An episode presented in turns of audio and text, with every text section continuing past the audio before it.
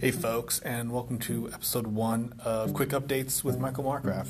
Uh, I'm here just to kind of go over a new program that uh, NEC just launched not that long ago called the Design Engineer uh, Program. And uh, what this program is, it's, it's for all design engineers who are putting NEC into their specs, their designs, their projects, all those. Um, and we reward you. So it's, it's really quick and easy to get set up.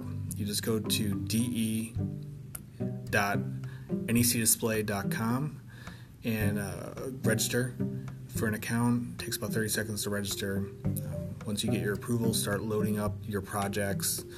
Um, and, and, the big important thing is is it's not a program where you have to win every project. We know that not every project you put NEC into isn't going to be one. So we still want to say thank you for putting NEC into your specs. And if you have any questions, you can you can email me at mmarkgra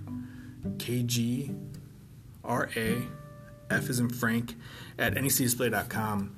I'll be glad to help you, and you can wait for the next uh, quick updates with Michael Markgraf. And have a great day.